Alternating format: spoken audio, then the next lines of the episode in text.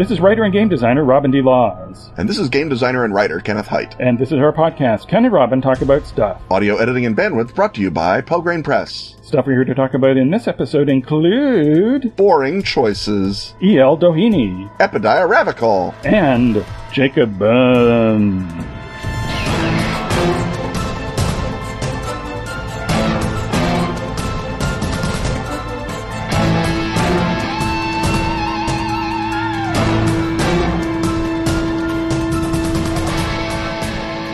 Of all the horrors, no horror horrifies more than meta literary horror. Of all the card games, no one makes fun, fast playing card games like our pals at Atlas Games. Those two inexorable forces come together in Atlas Games' new game, Lost in R'lyeh. In which all the players are trapped in Lovecraft's story, The Call of Cthulhu. As you'd expect, there is no winner. But the last person left holding cards is definitely the loser. To promote Lost in R'lyeh's release and to support friendly local game stores, Atlas brings you a special chance to pluck victory from the smoking ruins. Buy Lost in R'lyeh at a brick and mortar game store and send a selfie to Atlas Games. In return, they'll mail you a special and Robin promo card. It's called Strange Laws Beyond Our Ken, and it shows the two of us summoning, well, something.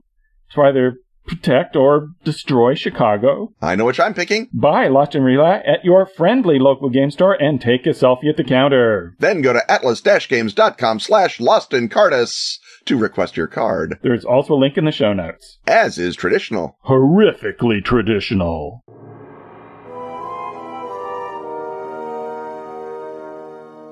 The rattle of dice, the thump of miniatures, and the benevolent gaze of Peter Frampton coming alive tell us we have once more entered the friendly confines of the gaming hut, and since we're out of chips, it's time to order pizza, and that means giving the players choice and control, which means it takes an hour to order pizza.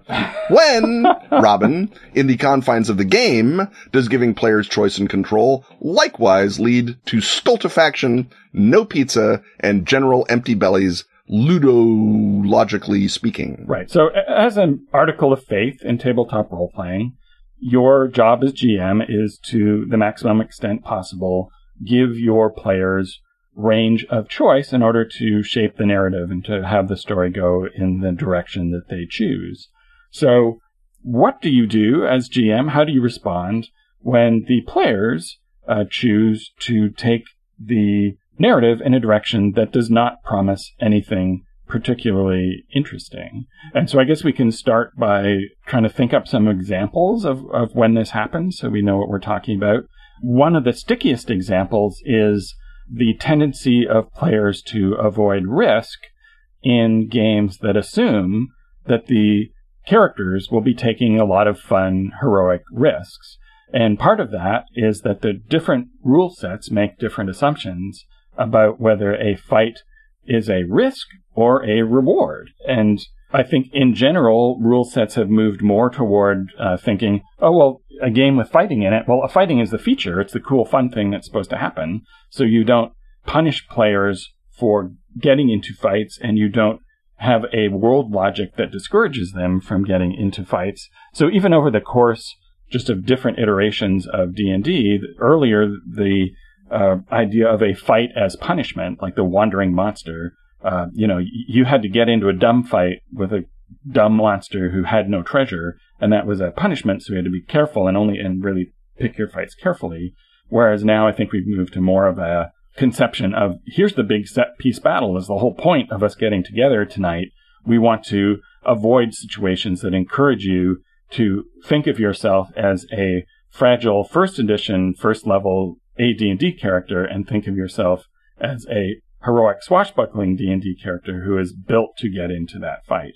And certainly there's, we can name all sorts of other uh, rule systems, RuneQuest, for example, uh, where classically you, know, you, you, can get an artery severed at any time. Um, and so, uh, Rolemaster, yeah, uh, you have an artery severing is like a walk in the beach with Rolemaster. Yeah, you, you could have your eye fly off and kill one of your other players. I think, and then you get into the whole question of whether there's a mismatch between the expectations of the scenarios and the logic of the people designing the, the, the combat rules. But let's assume a a mismatch between players' expectation of risk and the system's uh, conception of the fight as the thing that's supposed to happen and you're supposed to move towards. So that uh, if the player, uh, if the players get together and come up with a way to avoid having the fight, uh, or rather, one player is really intent on having that happen, and everybody else gets cheated of their fight because of something that player manages to, to engineer. The players have, in this scenario, moved things in a less interesting direction, and less interesting being defined by the will of the collective group, right? If you've got an entire group of people who just feel a huge sense of emotional reward for getting to avoid danger, that's sort of easy to do. you don't have to run a big fight. You just have to create a sense of threat and then let them avoid that. That that, that would be a, breeze if everybody felt that way.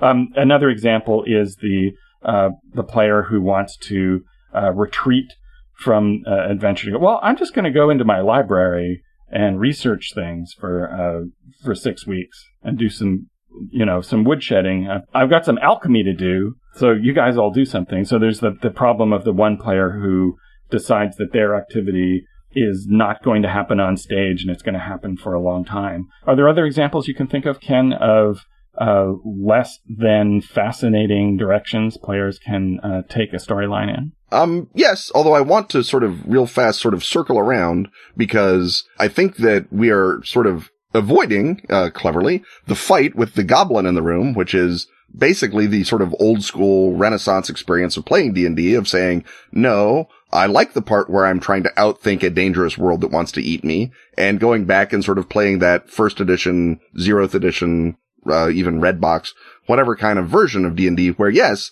you're a fragile, terrified person, but your clevers and magics and whatnot will get you through a dungeon. And the trick is to get through a super dangerous dungeon with as little fighting as you possibly can. And if the GM and the players are on the same page there, that's even better. Yeah, and so you can, the, the interesting thing there is it becomes a stealth exercise, or it becomes a pick your battles exercise, a, Yeah. a resource management exercise, which, as you know, we've shown in Gumshoe is a pretty fun exercise to have. So I, I, I want to say that the, the trick there is sort of to turn it on its head is to make sure that all outcomes are interesting. And that's why the random table is such a crucial piece of technology for those kinds of games. So you see, um, uh, the, the OSR is sort of spiraling off into giving all manner of really cool things that could happen when you, you know, go through the other door instead of the one door. So I want to just not, you know, we, we, sort of with, with phrases like we've moved or, or even D and D has moved. I think you're sort of, uh, you know, cleverly avoiding the, the fight with the really awesome beholder that, that lives there and is the OSR. But leaving that aside, because we can talk about that in another segment. And, and, and I, I would argue that you've jumped ahead to the next thing, which is how to make these things interesting. But Yes. But the other way that uh, players' choice and control can lead to a less interesting outcome is if they choose too well. Is if they see something that you didn't see as the GM, and you're like, "Well, I've got every doorway is is uh, guarded by kobolds. There's no way you can get through without having a kobold." And they drill through the ceiling and go over, and they say, "Ha ha! Here I am in the kobold's treasure house, and I didn't have to fight a single kobold to do it." Now, yes, that is super cool, but it's super cool, and it took ten minutes instead of the really awesome series of kobold fights that you had planned as sort of the emotional set piece. And that's a much harder thing to work around than simply saying, uh, no, really, look, you have a healing refresh. Fighting a kobold is not a bad thing, uh, because you can mechanically train that out of people, but you don't want to train them out of being super clever and outthinking the scenario. And I think that's the bigger challenge really as both the GM and the designer is to come up with games that reward both outside the box super creativity and reward screw it. It's Monday night. I'm tired. I just want to fight kobolds head on interaction. And that is this, the sort of the, the holy grail, I think, of the designer and of the home GM. Right. And so the solution then, as I think you've already prefigured, is uh, something that seems initially uninteresting and, and uh, fruitless, how to make that have the suspense that you were intending the other thing that you thought would happen. How do you make the these seemingly less interesting choices interesting? And so, as you point out, the games today that are inspired by uh, first edition D&D and by earlier D&Ds uh, answer that by doubling down on those uh, things that require stealth and resource management. But how do you uh, then take something, the, the surprise solution of a problem, And basically, any anticlimax that comes about through good play, you, I, I think the way to start dealing with that is first of all, make sure the players feel rewarded and have some sort of reinforcement from the fictional world to let them know that they've had a great big achievement where they've, uh, you know, tunneled past the big obstacle and can feel a sense of reward. And, you know, if you're stuck, you can just uh, directly kind of address them and go, you understand what you've done, you know, that this is unprecedented in, in the history of uh, the Gnome Vault that you managed to get through here. All, you know, 40 previous adventuring parties, their, their bones are littered all over and you've done it. Right? Or hung up as trophies. yeah. You give them that moment of triumph. Flash forward a hundred years to a bard singing their song. But then find the real problem yeah. that, that, flows. What is the, the new consequence? Well, the Ocean's Eleven problem of uh, you've gotten into the vault that you can't get into. How do you get the 160 million gold pieces out of it? Right. and so find find a, a new thing to do. So that, to my mind, the players being overly clever is as long as you remember not to make them feel cheated by the coming of a new problem uh, is is not uh, so hugely difficult. But how would you deal, Ken, with the player who's deliberately avoiding conflict to go and do something low intensity, like go off to their alchemical lab, or well, I'm just going to hang out with my uh, friends here in the forest and we're going to carouse for a while. How do you? Uh, the first time you do that, they do that. You can have you know the homunculus rise from the from the lab, or the sheriff's men show up to uh, chase away the outlaws. But what do you do the second time? Well, um, what I if if someone is really you know uh, married to that notion and they're like, this is how my character behaves, then you take a leaf from good old Ars Magica, which you know sort of hardwires that into the game, and you say, great, that is terrific. What character do you want to play who will accompany the other four on the adventure? And it can be anybody. You, you know, you can go out and you can hire an elven archer. You can go and you can promote an NPC bodyguard up to being a PC, or you can, uh, talk to that blacksmith's son or that, um, uh, arrowsmith's daughter who seem to be really itching for a fight and are surprisingly high stat for someone who just sort of showed up in the village. Um, ask them who they want to play on the adventure part and don't say your character's not important. Don't say your character's not part of the party you're just playing two characters because you've decided that you're not playing the guy who's on the adventure and we're going on an adventure. This druid is played by Jackie Earle Haley, and he's going to be a recurring character for an, a story arc, so he must be important and powerful. Exactly. and so, so, so you present the, the, the player with a choice and you frame it as a, as a choice, a positive choice, not a punishment. Well, because you're not going on the adventure, you have to play Odo the Fat and carry all the, all the baggage.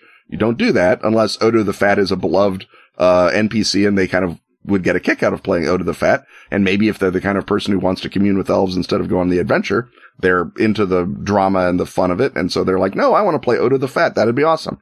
But don't make them play Odo the Fat if they don't want to play Odo the Fat. If they want to play someone else boss, have a reason for someone else boss to join them on the adventure. And again, this is my Call of Cthulhu training. I don't believe that it breaks a party if every character is playing two or even three competent characters because you know what? Triple the number of vampires. Problem solves itself. Okay, you're going to play that druid. Well, the druid is going to go and look for leaves. yeah, I don't think you understand the parameter of the question.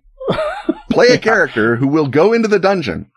You can tell me why, but play a character who will go into the, I can't imagine anyone wanting to go into the dungeon. It's really scary there. Well, yes, congratulations. Pick another game night. yes, and and in fact, the, the, the player that I played with for years, who uh, is uh, risk averse and uh, has a tendency to the, the first instinct is I'm just going to go and hang out over here. I've learned to just you know break the fourth wall and and when the proposal is oh well I'm just going to go work on my experiments. It's like what interesting or dangerous thing do you do? Uh, and and to frame it that way so that the player still has the control of uh, what it is that the the player is supposed to do, but realizes that part of their contribution at the table is to create something with some sort of stakes and interest. Uh, rather than just sort of vanish from the storyline for a while. And another thing you can do is is if if the player is is uh, interested in engaging, um, you can say, look, you can do all that stuff. That's great stuff. And we can do it in email or we can do it over lunch or we can do it another time besides game night. Game night is when we, everyone has an adventure.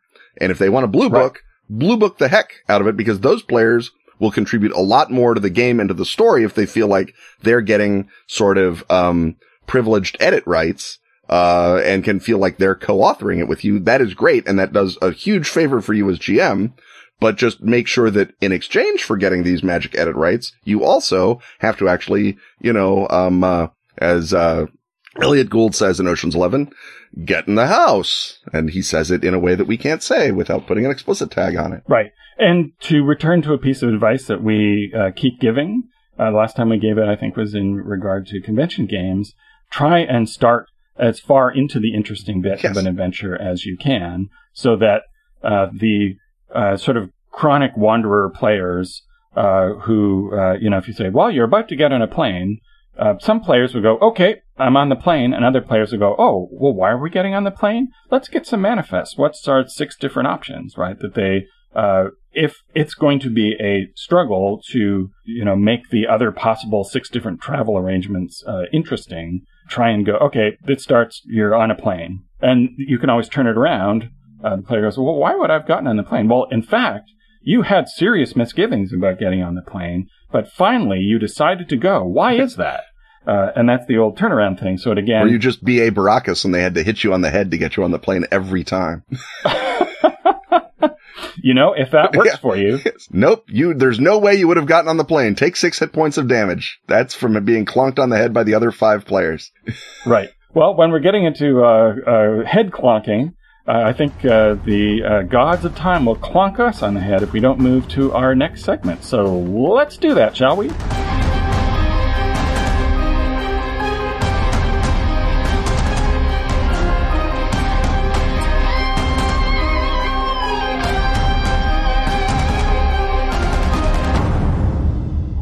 Do intervals between Ken's time machine segments leave you listless, bored, and itchy? Then you're in luck because Time Watch, the wild and woolly gumshoe game of chrono hopping adventure, has now blasted its way into our reality. Master of over the top, fast paced fun, Kevin Kulp collaborated with all 12 of his future selves to bring you a hefty Velociraptor strewn tome packed with adventure. Published by the reality maintaining overlords at Pelgrane Press. As Time Watch agents, you defend the time stream from Radioactive cockroaches, alternate reality robots apocalyptic anomalies. and human meddlers. Go back in time to help yourself in a fight, Thwart your foes by targeting their ancestors. or gain a vital clue by borrowing a scroll from the Library of Alexandria. But watch out for paradoxes that may erase you from existence. Or worse, History isn't written by the victors. it's written by the people with the time machines. Recommended by one out of one time travelers.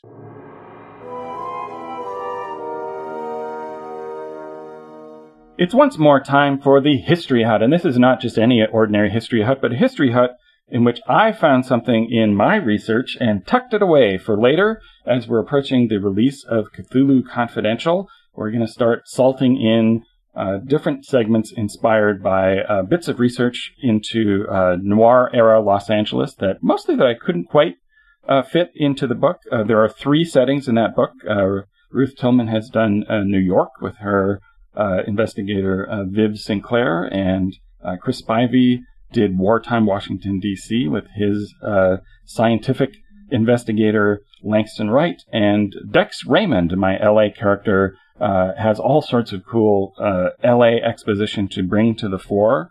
There's uh, the psychogeography of L.A. Uh, is an embarrassment of riches, and one character who I couldn't quite bring into uh, the narrative because he's just a little bit too early for the 30 setting is a guy named E.L. Doheny, who uh, had a big footprint in the history of uh, both uh, the oil industry and Mexican politics, and uh, was responsible for building a couple of key buildings in Los Angeles. Was involved uh, later in a uh, famous uh, murder cover-up but uh, he's most notable. Ken, where does the name E.L. Doheny most appear on your radar? He most appears on my radar actually as the father of the LA oil industry because like you, I have done ample research into the psychogeography and weirdness of Los Angeles. And if you were looking for psychogeography and weirdness, going to the oil industry is an excellent start.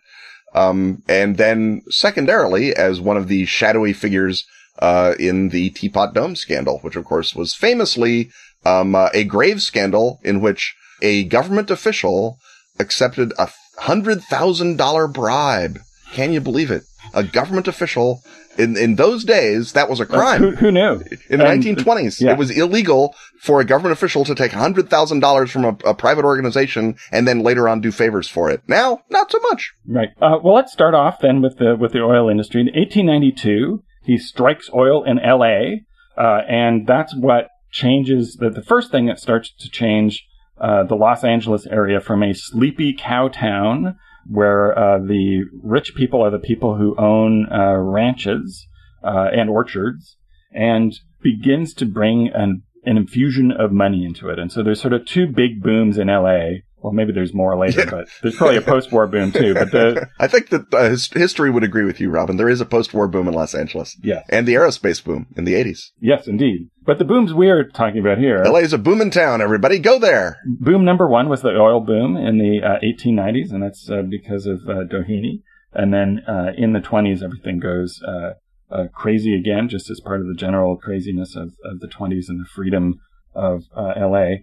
But Doheny takes the oil strike that he uh, gets going for himself in LA, and then he builds on that and later buys or uh, finds uh, oil in Mexico and finds uh, big strikes that uh, make the original LA strike, which changed the face of LA, into an even bigger deal. And so he wound up building out this small little uh, port town in Mexico called Tampico into basically the Doheny Empire. And even by the by the 30s and 40s, Tampico is still sort of a watchword for uh, corruption and craziness. There's like a Stan Kenton song where the lyrics are all about what happens when you go down to Tampico, Mexico, and all the terrible things that that happen to you down there. And it's also referred to a lot in the Southwest blues tradition of the uh, African American blues artists of the 30s often refer to Tampico as this uh, hub of uh, scum and uh, and villainy. Does Tampico- and a lot of this is because in 1938, um, uh, there is a, a, a, giant, well, there's a whole bunch of controversies, but in 1938, the Mexican government, which at that time was a socialist government, uh, nationalized the oil industry and took it over. And so there was a great deal of propaganda and who not by the American um, uh, Communist Party and other pro-socialist types uh, in favor of the Mexican government doing that, and obviously the oil companies uh, were very much against that. And so it was it was big news because there was a a uh, sort of a attempt to push Tampico's corruption and awfulness up into the public uh, opinion so that we wouldn't just invade Mexico again like we did the last time. American interests were upset and President Wilson sailed down and shelled the city of Veracruz for no reason. Right, and even earlier for Doheny, in the, even in the teens, he has a whole private army. Yeah. Uh, that that he's got in order to defend his holdings. So the Mexican Revolution can go on as far as uh, it wants, as far as he's concerned, as long as it doesn't mess with him. And so he hires his private army. He's accused. That was the traditional opinion at the time. Yes. Uh, he's accused of ordering the assassination in 1920 of the Mexican president Venustiano Carranza. Does that appear in your uh, uh, elliptonic or otherwise radar? Um, Carranza is sort of famous, and I have not, I've, I've been promising myself deep dive into the Mexican Civil War, uh, forever. Mexican Civil War and the Irish Civil War are two civil wars that are way crazier and more, uh, complex and strange than outsiders think they are. And I've promised myself a deep dive into the Mexican Civil War forever, and I have not yet done it. But the conventional understanding, which is possibly true, is that Carranza was sort of the last best hope of the respectable democratic uh, Mexico and that his death sort of let hell out for breakfast. And that's when everything went to the wall and you had, um, uh, basically your choice of socialism or, uh, rampant, uh, warlordism and the socialist won. And that was how Mexico was governed for the next, uh, 50 years. Uh, speaking of the Irish Revolution, uh, Doheny was also a, America's biggest funder of the IRA and Sinn Féin. So because his name was Doheny, he was part of the old Irish uh, uh, bosses that used to run Los Angeles. But this gets us into 1921, uh, 1922, uh, and the Teapot Dome scandal. So this is uh, the quaint scandal that you were referring to earlier, but it leads in a bunch of other directions, and it's probably, if you know history, you may know there was a Teapot Dome scandal and might not quite know what that was, but it involves the National Park Service, right, Ken? hmm Um, because there is uh, oil underneath the National Park Service, and the oil is considered part of the naval reserves. That you can't drill there because if we need oil in the war, we're going to have to drill it out in a hurry, and where better to keep it than under the national park, which makes sense, right? Yeah, that's a good place to store it. There's all sorts of uh, big-horned elks and bears Mhm, and and stuff to protect it. Uh, and so the, the, the elks and other rangers are there to protect it, but they cannot protect it, apparently, from, among other things, slant drilling, which is why, uh, Doheny testifies, uh, why did you wind up with all the oil out of the naval reserve? And he says, oh, that was just slant drilling. If I have a long straw, I can drink your milkshake from across the room. And this was his defense, right? Was, oh no, I didn't bribe anyone to get access to that oil. I just slant drilled into the oil. Right. So it's all, it's okay, right? yeah, and technically speaking, it was his co- Confederate Albert Fall, who we talked about in a previous episode as ordering the assassination of Pat Garrett. Here he is again, uh, 20 years later, uh, is partners with E.L. Doheny uh, in the Teapot uh, Dome scandal. And Albert Fall and Doheny had been partners when they were both prospectors back in the Old West, uh, in, in olden times. Um, Doheny and, uh, Fall, uh, met up in, um, Prescott, Arizona, I think, or in uh, Arizona and New Mexico, uh, running around and looking for things to, to buy and to mine. And, uh, Albert Fall, uh, was, uh, one of his partners along with a guy named Charles Canfield. And Canfield is the guy who eventually said, if I'm going to not find anything, I'm going to not find anything in Los Angeles where the weather's better. And uh, Doheny followed him, and that's when Doheny said, "They have oil bubbling out of the ground, and no one has drilled for it. These people are idiots." And he Yes. drilled oil.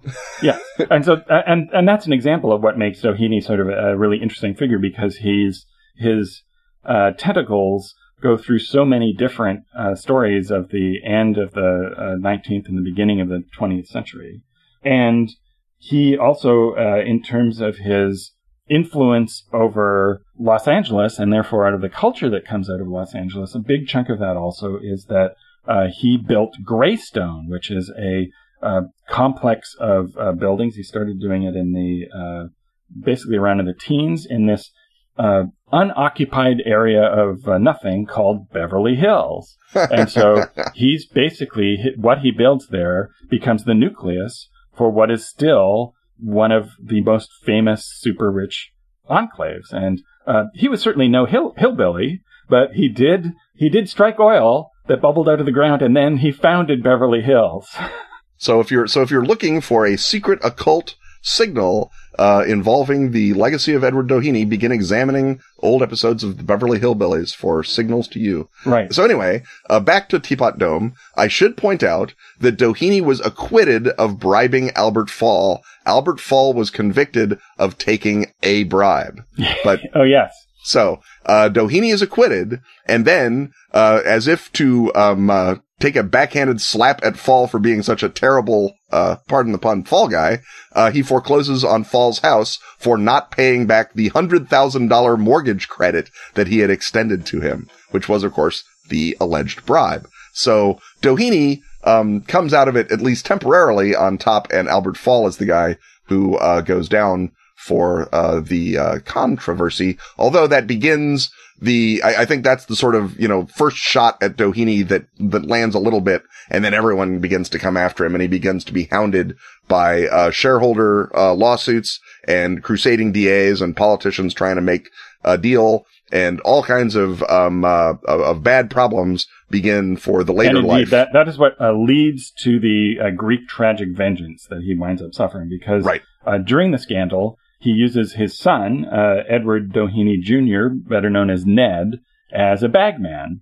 And uh, his son and uh, his son's uh, personal secretary, personal assistant, a guy named Hugh Plunkett, are the ones who uh, go along to deliver the satchel full of the hundred thousand dollars. And uh, guess what happens when you're trying to unravel a conspiracy? Well, you go after the weak link, the guy on the outside, and so the guy named Plunkett. a guy named Plunkett. And so the investigators start uh, narrowing their search and, and putting the squeeze on Plunkett.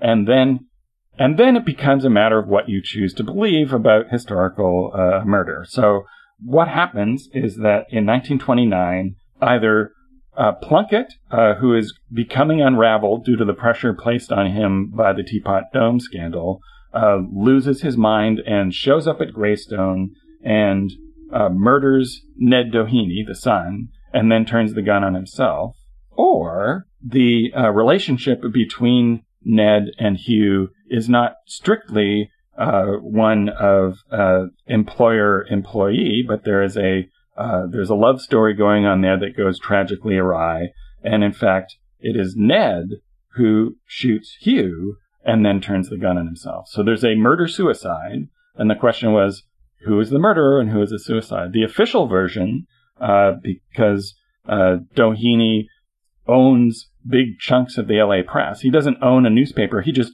owns a bunch of reporters, so much that Hearst used to complain that he couldn't find honest reporters because they were all on Doheny's payroll. That's the official story, but probably the more likely story is that it was a crime of passion. It was actually uh, Ned who uh, killed his uh, his lover Hugh Plunkett and uh, and then himself. And so anyway, that is uh, you know not court justice, but it's uh, Greek drama style justice in which Doheny Sr.'s use of Doheny Jr. to accomplish the Teapot Dome scandal uh, results in a sort of familial punishment that uh, the legal system could never dish out. Yes, and at the end of his life in 1935, um, uh, Estelle Doheny, his widow, burned all of his letters and business documents um, uh, as sort of a screw you to everybody. Um, and also because she was probably sick of answering questions about the Teapot Dome scandal, one imagines.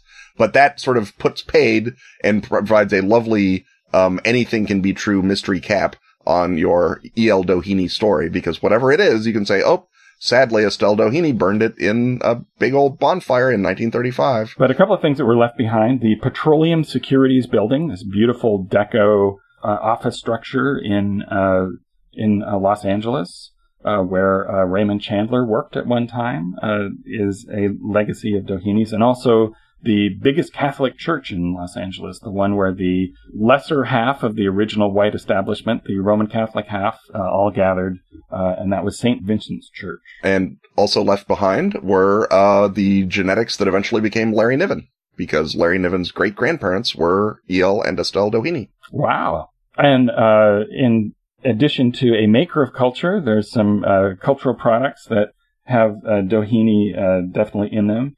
Daniel uh, Plainview from uh, There Will Be Blood is given Albert Fall's best line, but is otherwise clearly a version of E.L. Doheny. And uh, General Sternwood from Chandler's The Big Sleep, the one who is described as being like a spider and has virtually no blood left in him and must therefore uh, hang out in the uh, in the hothouse in order to continue to survive. He is uh, clearly a version of Doheny, as the house that features in that novel is clearly a Greystone. And also, there's a novel by B. Traven, who's the uh, writer of Treasure of the Sierra Madre, which I have not read, but it's called The White Rose, and apparently that, that is a novelization of the Mexico shenanigans of E.L. Doheny. So I'll have to add that to my uh, high stack of potential reading. And Chandler apparently uh, incorporated the Plunkett Doheny murder suicide in The High Window. Yes. So that's yet another. Uh, even Raymond Chandler realizes there's more. There, you can go at that well from all manner of different directions, uh, milkshake style. Yes, Chandler uh, used a lot of real LA history, including LA current events at the time, and wove them into his novels. And uh, you couldn't not weave Doheny into the uh, noir element. So there's one of the real life historical figures that creates the sense of doom and foreboding and corruption that hangs over uh, hard boiled Los Angeles. And on that note, I think it's time to head on over to see what our next segment might portend.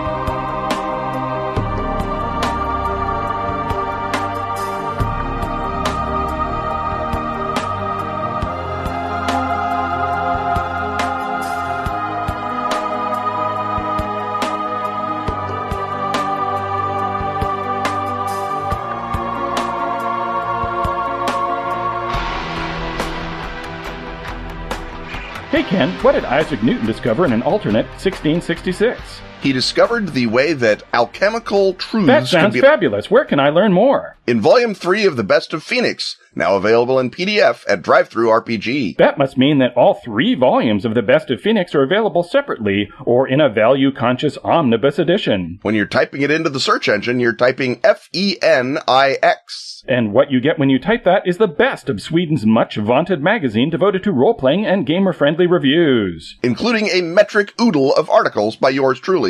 They use the metric oodle in Sweden, right? Indeed, they do, Ken, and in Sweden by law, a metric oodle must contain such features as Fallen Gods, Runepunk Steam Quests, Lamb Chop Love Songs, and the comic strip adventures of lazy beer loving Bernard the Barbarian. all brought to you by the expert editorial hands of Tove and Anders Gillbring, Not biologically related. but related by their love of role-playing. That's the best of Fenix volumes 1 to 3. The first of many gaming wonders to come from Askfageln. Ask for Askfageln by name. And don't forget, that's F E N I X. And remember, that's in English, not in Swedish. In English, not Swedish. This episode also brought to you by patrons exactly like Lewis R. Evans, Samwise Kreider, Stuart Robertson, Aaron Sapp, and Jeremiah Genest.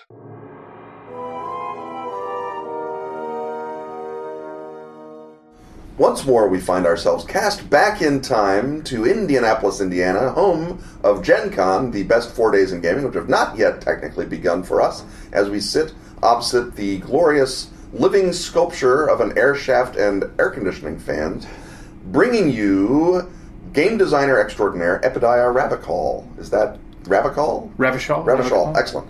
Okay, um, famous for Dread, the Jenga-based game of horror that I, alone amongst all game critics, find m- much more interesting in its character generation, its scenario creation, literally everything except the second mechan- the central mechanic. I love. Uh, everyone else but me it differs from me on this on this matter. Um, do you think that the Jenga-ness of Dread has overcome everything else you wanted to do with the game, or do you think nope? I pretty much wanted to get people to play Jenga and scream. Was it? Um, yeah, well, I, I mean, the Jenga is the game showing its little leg on the street there, Right, you know, yeah. Mm-hmm. trying to get people's attention. Um, but the other stuff uh, got incorporated first in Right. other other games that I saw other people doing. Uh, the character questionnaire showed up in parlor LARPs and things like that almost immediately, and I could trace the back when we were demoing uh, Dread at Gen Con when it was in Milwaukee all those years ago before we actually put the book out.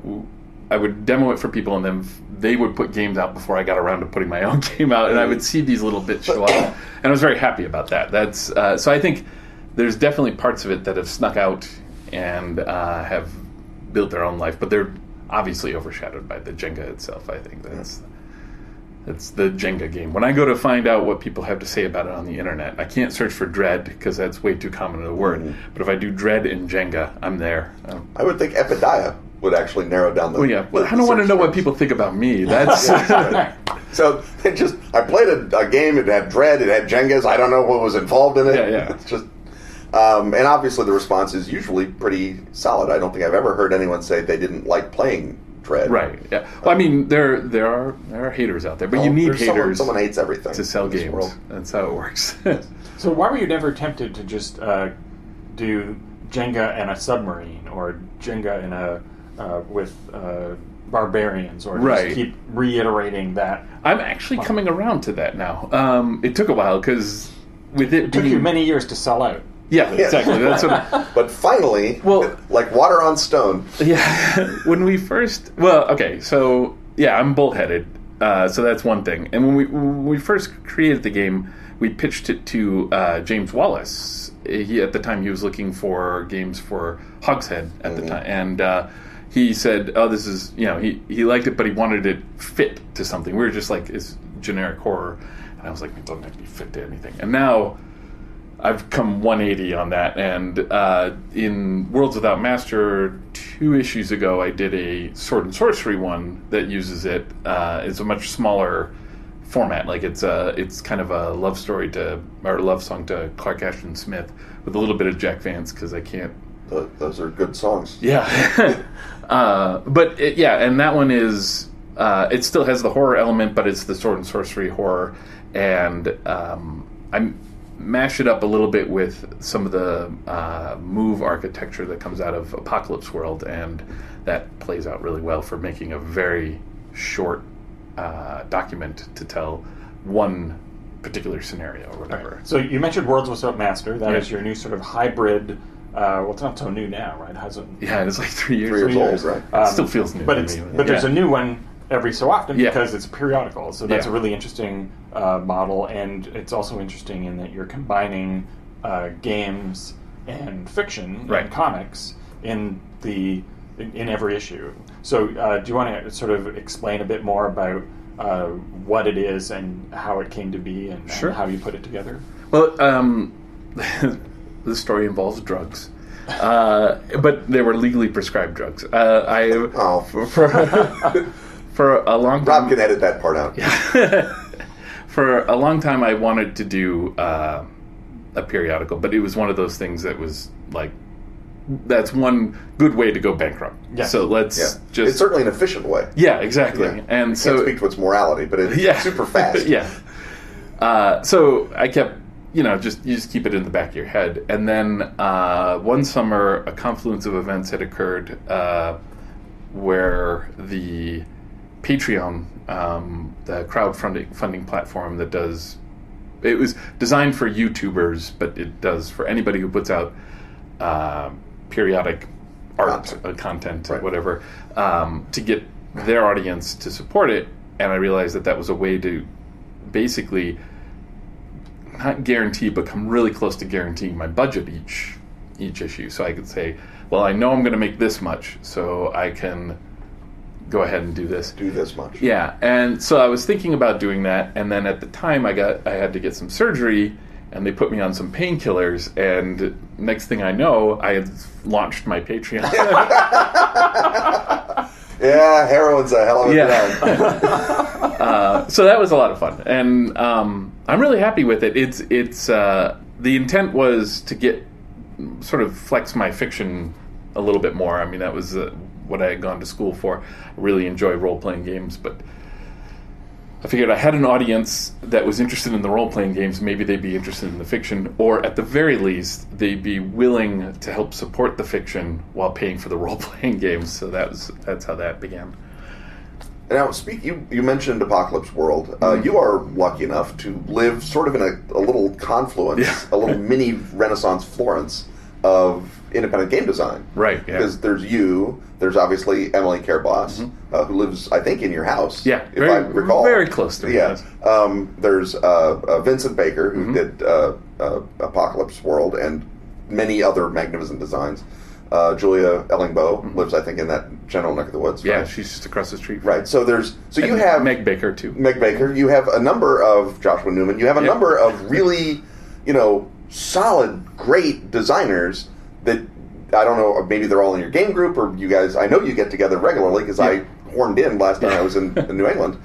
It- obviously, that would be an artistic challenge because any artist responds to other artists doing things near them with a sort of a primate, you know, bared teeth.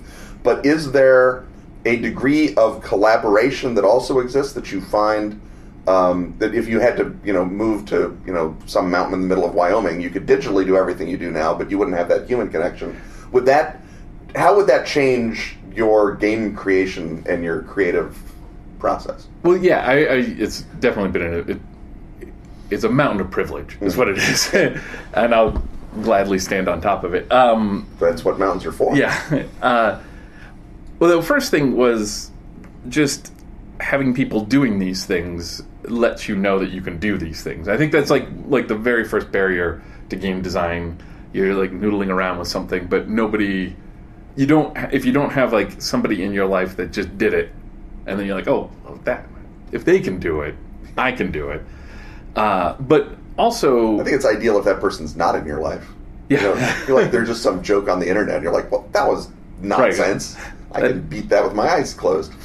But also like there is definitely um, we don't uh, like all of our design uh, aesthetics don't necessarily mesh, uh, but we do can we can find stuff in what everyone else is doing, and sometimes we'll do things that we know is going to anger somebody else. Not anger, but like just like it- it's a little bit of a, Oh, well, challenge. let's say anger. Yeah, Yeah, yeah. Aesthetically anger. Yeah, yeah. It was just, just I, I thinking of when when I did Vast and Starlit, I I came in with like this prototype that was just made of packaging tape and printouts and things. It's just this tiny little business card of a role playing game, and I just went into coffee and slid it across the table to Vincent. He hated me. Like in that moment, he's reading. He's like, mm.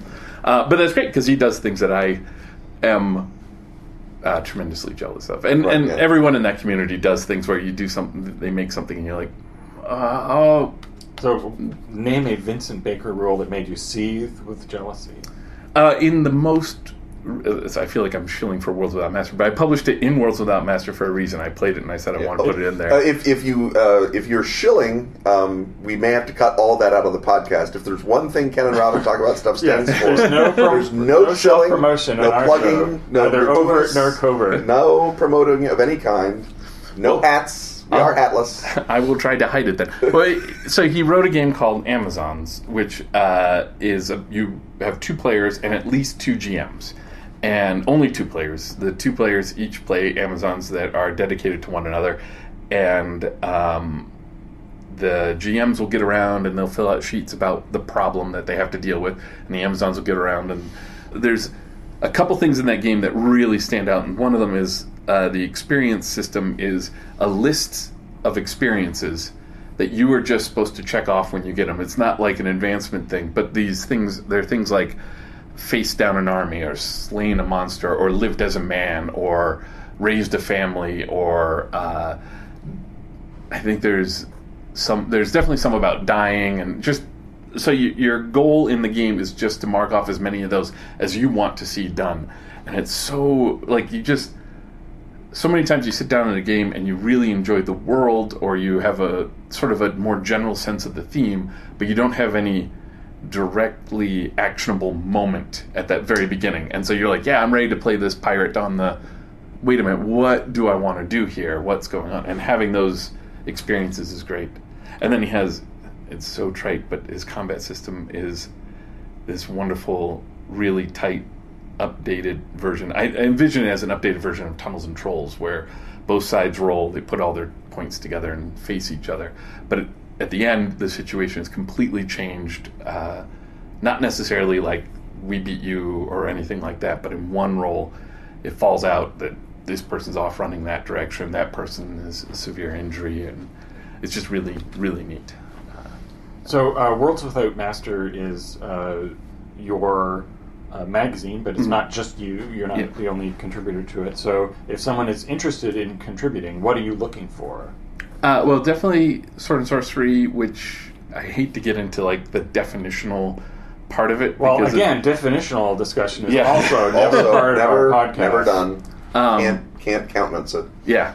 Well, I say specifically that I'm looking for stuff uh, that is from the fantasy part of the genre that doesn't necessarily have like elves and dwarves and you know like the the, the stuff that's already handily done in our hobby. I want to delve into things like Conan and Elric and Fafhrd and Grey Mouser, the Tanith Lee's uh, uh, Flat Earth stories, or uh, I'm going to stumble on some names here. But I'm not also very tied to like really like I, one thing I really love about Sword and Sorcery is how it, it just it'll take any genre in it, it, anytime it wants to. I mean, because it starts in the pulps where they're if the story doesn't sell to uh, know, a western, well, and we'll just Right. throw some swords in there, and there you go, and uh, and that's great. Like I really love the idea that at any moment, uh, spoiler, Conan can run into an alien and just be like, "What is this?" I don't think it's technically a spoiler. Yeah. The story is in the public domain, literally. Yeah. um, so uh, yeah, and and that's what basically what I'm looking for, uh, fiction wise. And then for the games, I want stuff that hits upon those same themes, but I want it to exist in a very small word count. Yeah, obviously you, you need a compressed space, or Yeah. else it's not a magazine. and it just needs to be like punchy. Like here's the thing that's And, happening. and what is your word range? Uh, it's I say 2,500 words. I personally break that rule. I think every single issue. It's almost as if you're the yeah, Yeah. the editor or something. It's like when you uh, when you uh, used when I used to read National Review, and it's like, oh, William F. Buckley is writing something. Oh man, this is going on. It's as though he knew that no one was going to cut him. yeah, that's basically. So beyond knowing the difference between sword and sorcery and Tolkien-esque high fantasy, are there things that you get pitched all the time that you reject because you get them all the time? Um, well, my rejection process is not that well honed yet because I had I've only put out eleven issues at this point, and I've just been kind of like, like I, I, I don't I have to reject almost everything because I only Yeah, put right, out a few so issues a year, So many things. and I only put out one piece of fiction that isn't my own in each issue. Uh, So for those two coveted slots, yeah, yeah. Um, I, I definitely, I definitely want to make sure that I avoid uh, a lot of the pitfalls that sword and sorcery has had in the past, especially uh, when it relates to women or uh, just. Uh, People from other climes. yeah, yeah, definitely like a lot of racial problems there, and just yeah, mischaracterization of other. And and I try to get into that both in the fiction and I address that in the art as well. And I've uh, had some moments, not horrible moments or anything like that, but where I'm like, let's change this up a bit here. Right. Let's maybe I don't. I'm not against things like say nudity. In fact, I, I just mentally trying to tally up if I had a naked character in every single one of my stories. But like, I want to avoid people being put in. They're naked under their loincloth. Yeah, yeah. I will put in the the uh, the Vallejo triangle. You know, Mhm, where right. uh, the woman is grasping Right. the leg of. where so many have disappeared over so many Yes, Yeah, yeah. right. Into the Vallejo Science triangle. will never explain truly the Vallejo Triangle. I feel. um, so, besides the the ongoing uh, periodical or magazine or or um, uh, uh, stab wound or whatever you you, Yeah. you characterize it, what's the next what's the next mountain to climb? What's the next thing that uh, you're gonna? You're, you said you were looking at coming back to uh, the Jenga mechanic. Is are you building us a a magical um, uh, uh, Jenga of uh, spies fighting vampires? Because I will cut you. No, no. or are you? Um, uh, or, or what's what's the next uh, Epidiah magic? You also, of course, did Time and Temp, another fun game. Yes, yes. I think. Well, I, one thing that's on my schedule that doesn't have to do with Jenga is the uh, project that I'm calling Lincoln Green right now, which is the Robin Hood one. Uh, Right. So happy that I started getting into that, and then I realized, wait, almost all of this stuff is public domain. This is amazing. Yep. Um, Howard Pyle is your yeah. art director. Oh my god! like I just throw a Howard Pyle image up and just be like, I'm writing this game, and people are like barfing money into my hands, and nobody's barfed any money into my hands yet. Uh, Yes, kids at home, you know, use sanitizer. Yes. yeah, yeah, yeah. But I want to do that, and that one is another veer in a different direction. I'm trying to kind of uh, play to m- my more traditional game sensibilities, but uh, in an odd way. Like I want to uh, definitely have levels Right. and hit points, but the, they're not going to mean necessarily the same thing as So not interoperable with your favorite old school. right. Yeah, well, yeah, no, It's still going to be its own weird Yeah. little magic thing. yeah, Right. That's So, final question. Uh, you said that the sword and sorcery genre is uh, mixable with anything. So, what Western would you like to see remade as a sword and sorcery movie? Oh, that's a good one. The first one that popped in my mind wasn't even a western though. Bad Day at Black Rock was the first one that popped into my mind, which has That's Western enough. Yeah, That's it's Western Western, adjacent. it's in Northern California. That's in the West. yeah, um, and it follows that sort of pattern where Right. It's it's the it's the marshal who comes into town and Yeah. discovers the town. It, it, it's a kind of a Western noir, but more noir than Western, but Yeah. in a Western moral sensibility. Right, certainly. and the the original film is a little dialogue driven. You could just replace that with some guys getting sorted. up Right. ahead. Well, exactly. basically, as Eastwood does in you know uh, High Plains Drifter. Yep. Well, thank you so much. Thank Evan. you. Uh, we really appreciate your swinging by on pre Gen Con Day. thanks.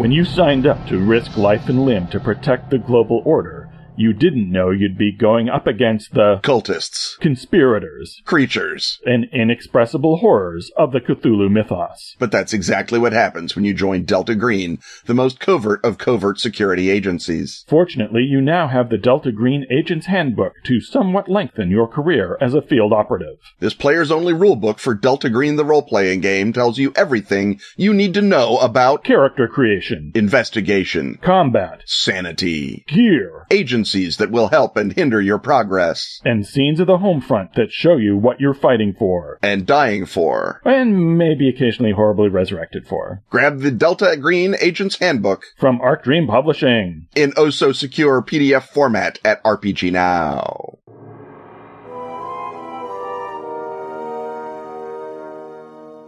It is time once again to wend our way up the cobweb stairs where we wave to the glowering portrait of Madame Blavatsky. She's going to warm to us eventually, I swear. And we head on in to the cozy parlor where sits the consulting occultist wearing his best smoking jacket. And he is ready to satisfy the demands of Patreon backer Craig Maloney, who would like to know more about Jacob Boehme.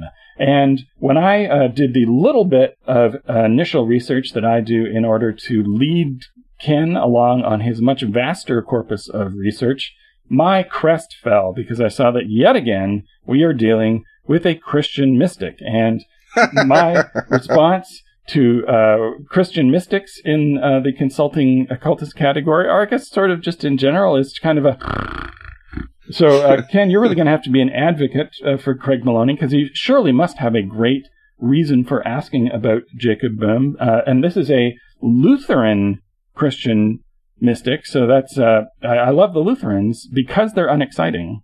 Uh, so. Uh, so anyway, he lived from uh, 1575 to uh, 1624.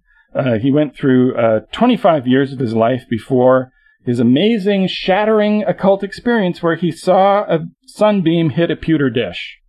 Ken, make that exciting. Make that exciting. Well, as you say, the reason it's exciting is because of the reason that you love the Lutherans, that they're not exciting. And when you have been not exciting by government fiat for four generations, people will even put up with visions from a pewter dish just to get some fun in their lives.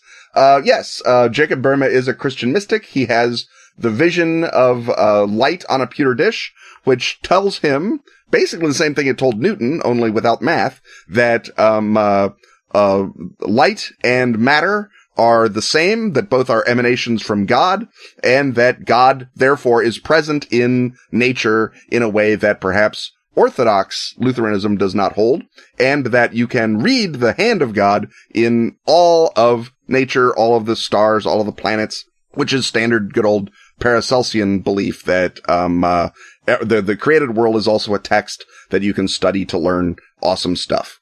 And so the the interesting thing, qua interesting, is that Boehme kind of makes all this stuff up himself in that nothing comes out of pre-existing mysticism. None of it comes from the Christian Kabbalists. None of it comes from the other traditions of prophetic or alchemical talk. He basically has Paracelsus is his, is his guy and then Luther.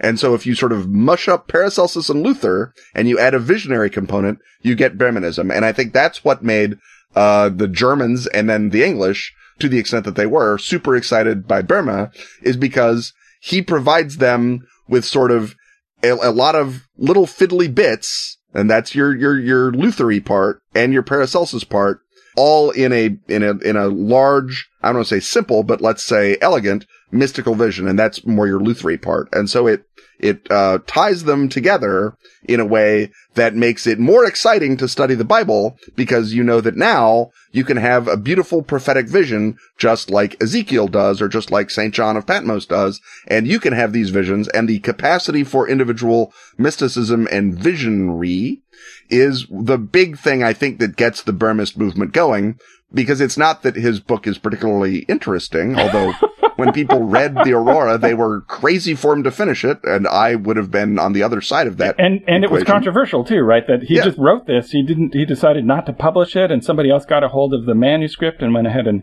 published noblemen, it on him. And, noblemen always reckon things. which is like the, the number one fear of every beginning author is that someone will steal your ideas and, and publish them. And that happened to him. And, and, and people were upset about this very sensible Lutheran thing he was saying. Yeah, saying. because be, be, because um uh, he was saying things that are certainly arguable within a Lutheran construct and um possibly heretical, depending on how uh, ticked off you are at shoemakers writing books of theology. And it turns out professional theologians really hate that. Right. Well, this definitely makes sense in the German context of everybody has their professional role and their accreditation, and you don't things Don't happening without over. accreditation. That explains the whole controversy The whole banana. right there.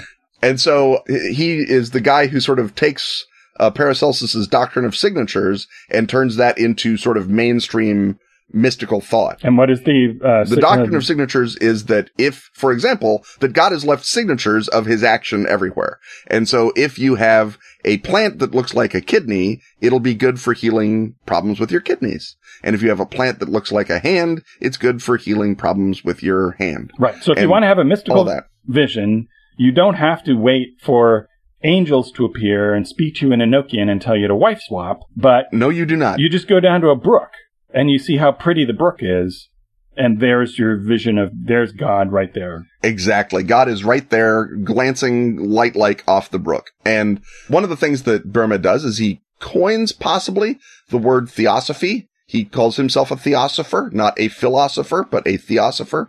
Um, so he has godly wisdom, not the love of wisdom, the mortal love of wisdom. So that, um, is, is, you know, that's something. And a lot of the people, and as you imply, that sort of back to nature, uh, uh, communion with God in the in the in the Wildy Woods spirit by the brooks and pewter dishes, uh, becomes a very strong part of pietism. The general belief that you have to get away from the filthy city and just pray and and not pester anyone, and God will make you happier. Uh, and that becomes uh, the impetus for a lot of colonies of Germans who leave Germany and go to America, Pennsylvania especially. But there's Boehmenist colonies all over sort of the middle Atlantic states.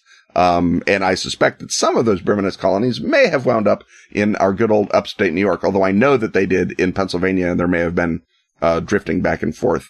But Boehme becomes a giant thing. I mean, there's a full, all of Boehme's works are published in English in 1683, I want to say. Maybe not in English, but in England in 1683. And they have like little fold over, um, uh, uh, uh, uh, uh, plates that you can unfold the beauty and, and majesty of God's creation and, and look at all the little diagrams that tell you what kind of powers all the, all the planets have and whatnot. And so it's, it's a really big deal. And then he sort of just drops out of existence in, um, uh, in, in English, uh, uh, magic and sensibility. Uh, and occasionally people will mention him, but it'll either be in the sort of, oh yeah, I read Boehme, uh, kind of way, or they would say, well, unlike Boehme, I have a better, more rigorous understanding of magic nonsense. And so he was sort of used as a little bit of a whipping boy. The Swedenborgians didn't like him because the Swedenborgians had their own direct revelation and they and didn't had need like angels and stuff. Exactly. Proper angels, not stupid light beams. And so, uh, they didn't like Boehme. And so he sort of gets sidelined a little bit. There are Boehmenist movements or Behmenist movements, as they were called in, in England, um, that were called Behmenist or called themselves Behmenist, but were more distinguished by not being super Behmenist in, they, they, they would say, much like Marxist movements that begin by pointing out all the ways that they differ from Marx. These guys would do the same sort of thing. And, um, and so those guys wind up being influential in the foundation of socialism because a very uh, important Behmenist named Greaves shows up and pesters Robert Owen at the beginning of socialism. And so some of that, uh, everything will go along great if you just get away from the filth, uh, attitude was already in there. And I think that that may have strengthened some of that sort of desire for microstructures and mysticism that a lot of the socialist movement wound up with, especially in the 19th century. And was the way that he sort of re- redirected the mystical impulse toward the practical, real world of uh, pewter dishes and babbling brooks? Was that uh, foundational in any way in the uh, Enlightenment? Um, it probably didn't hurt, but I think the Enlightenment, um, preferred to sort of go back to the old, uh, the, you know, the proper Paracelsianism of if there's going to be all this stuff, there's going to be math. And, uh, it's not until the Romantics that you really get back to babbling brooks just themselves, Right, not right. the math of battle, babbling brooks as being the big deal. And of course, the Romantics, much like Boehme, are a reaction against the uh, the the dry, the perceived dry intellectual culture of the time. So Boehme is maybe in, infra influential on the Romantics, although I don't know that a lot of the Romantics ever read him. Although being Germans, they might have. Right. And supposedly he's also an influence on Rosicrucianism, and his thought goes through different other, perhaps more interesting, although the Rosicrucianism is borderline interesting at best, too. He Um, also influences, I should point out, Martinism, which is a sort of a Christian mysticism that is directed politically more in France. And those are the guys that Saint Germain, uh, the historical one, warned people against saying, these guys are too political. They're going to screw everything up. And so, um, uh, Martinez de Pasqually is who it's named after. Um, and, uh, and Martinism is, uh, this, uh, is, is another very Boehmenist, uh, movement. And it's sort of, again, a precursor, if you will, uh, to socialism in some ways, although it's much more magical than socialism usually lets itself be. Okay, so we've got his Christian mysticism is distinguished by the fact that it is even more sort of quotidian than other Christian mysticisms. What are his superpowers? Um, Boehme's superpowers would be sort of your Dr. Manhattan type superpowers, right? Because he is all about the unity of everything. So Boehme is going to be able to look at a drop of water and perceive the Niagara, as Sherlock Holmes says, but he's also going to be able to look at the drop of water and perceive the hand of God. Um, it's it, kind of Blake, actually. There's, there's a good bit- bit of Blake in Boehme or Boehme in Blake, although I don't, again, know if Blake ever read it. Um, so Boehme's got that sort of Dr. Manhattan, everything can be perceived at once type ability, although I don't think that he can grow to giant size and smash stuff. Right, and he's probably more modestly attired and less. Oh yes, and his, and he wears shoes because he's a he's a shoemaker. he's he's well uh, kitted out in shoes. Doesn't wander around with his big blue wang hanging out. Um, so, uh, if there's a uh, copy of his book Aurora that is the MacGuffin in your adventure, what does that adventure look like? it's sad. it's See, so sad. I told you to, to advocate for Craig's question here. Yet I, I am, I am, but, but Aurora is not what you want to be making the MacGuffin. What you want is because he wrote so much stuff. What you want to do is you want to find one of his more more minor works. So he, he for example, he has a, a document called 177 Theosophic Questions with answers to 13 of them. oh, so he was the original BuzzFeed. He was, he was. You won't believe uh, the answer to number nine. You won't believe what I saw in this Peter dish. So you would, so you would have a Boehmenist uh, document that uh, that was suppressed by him. That would be, um, uh, you could call it the nine more questions or the nine further questions, and then those questions are the ones that, like, now that I've perceived the unity of all things under God, what do I do with it? And that would be the sort of, oh, that is, you know, sort of Boehme, um, maybe prefiguring Heisenberg, right? That the observed uh, is changed by the observer. And so once Boehme has given you the ability to observe everything through the eye of God and understand God's role in everything, you can then step into God's shoes in a way. The shoes, of course, being the cobbler joke. Haha. Anyway, um, you can step into God's shoes and you can alter the, the fact of the observed by your observation. And maybe the first one is sort of just on quantum effect. So you can look at a computer and see what it's doing and, and read stuff off of it without, you know, typing in it.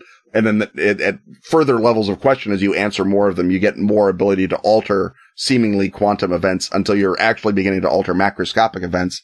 And so you can look at someone and give them cancer, or you can look at someone and cure their cancer, which is certainly what Boehme would be doing with it, not the other way. But you would sort of take that notion of observational uh, revelation and of the unity of all creation, and you would weaponize it, and that would be a thing, and you would hide it in his vast quantity of materials, and then you might be digging around in, you know, uh, there might be some radical socialist movement that, uh, fringed off of Robert Owen and has been keeping it secret and is, you know, constantly denouncing every other socialist movement as wrong. And they're the guardians of this, of this manuscript, or they've lost it and now they're coming after you in their weird, uh, 19th century vocabulary. So does that just about uh, cover everything Craig wants to know about Jacob Boehme? Um, I can't believe that, um, uh, I, I think it covers any, everything that everyone wants to know about Jacob Boehme, unless they are a Lutheran mystic, in which case, good for you. Right. Um, but yeah, I, I, I, don't know that there's a lot more to Boehme himself. He was a pretty regular guy. Um, like I say, that was part of the, the, the draw of Boehmenism is that you don't have to be a theologian. You don't have to have a fancy law degree. You don't have You to be interesting. You don't have to be interesting. You can just be a common old shoemaker. And sure enough, you can see God in a pewter dish just like anyone else can. So it's sort of a radical notion of the Lutheran notion of the priesthood of all believers taken to that sort of almost a Pentecostal level in which just anyone can set themselves up as a, as an interpreter of the word of God. And, and that's sort of, you know, the, the thing that I guess, uh, he does theologically. So, uh, Patreon backers, if you would like us to discuss more Christian mystics on the show, you have to be at least at Craig's, Craig Maloney's uh, donation level. There's going to be a cutoff for discussion. For Christian mystics. First of all, I'm not going to put any more Christian mystics on the list of my own accord. So these are only going to be Patreon backer questions, and you have to at least uh, you have to meet or exceed uh, Craig's donation level, which of course is not a matter of public record. Uh, in order to pose any more Christian mystic uh, questions, because of course, can you you know what happens when this guy goes to the barber? What when Boehme goes to the barber? What happens when Boehme goes to the barber? He gets as a Burma busy- shave. He gets a Burma shave. And see see you next week, everybody. On that exalted note, Take care, folks. Stuff having once again been talked about, it's time to thank our sponsors. Atlas Games, Pelgrane Press, Askfageln, Arc Dream, Dork Tower. and Pro Fantasy Software. Music, as always, is by James Semple. Audio editing by Rob Borges. Get your priority question asking access by supporting our Patreon at patreon.com backslash Ken and Robin. Join such hallowed patrons as Benjamin Blanding, Graham Wills, Jeremy Forbing, Phil Bailey. and Rob Abrazado. On Twitter, he's at Kenneth Hite. And he's at Robin D. Laws. See you next time when once again we will talk about stuff.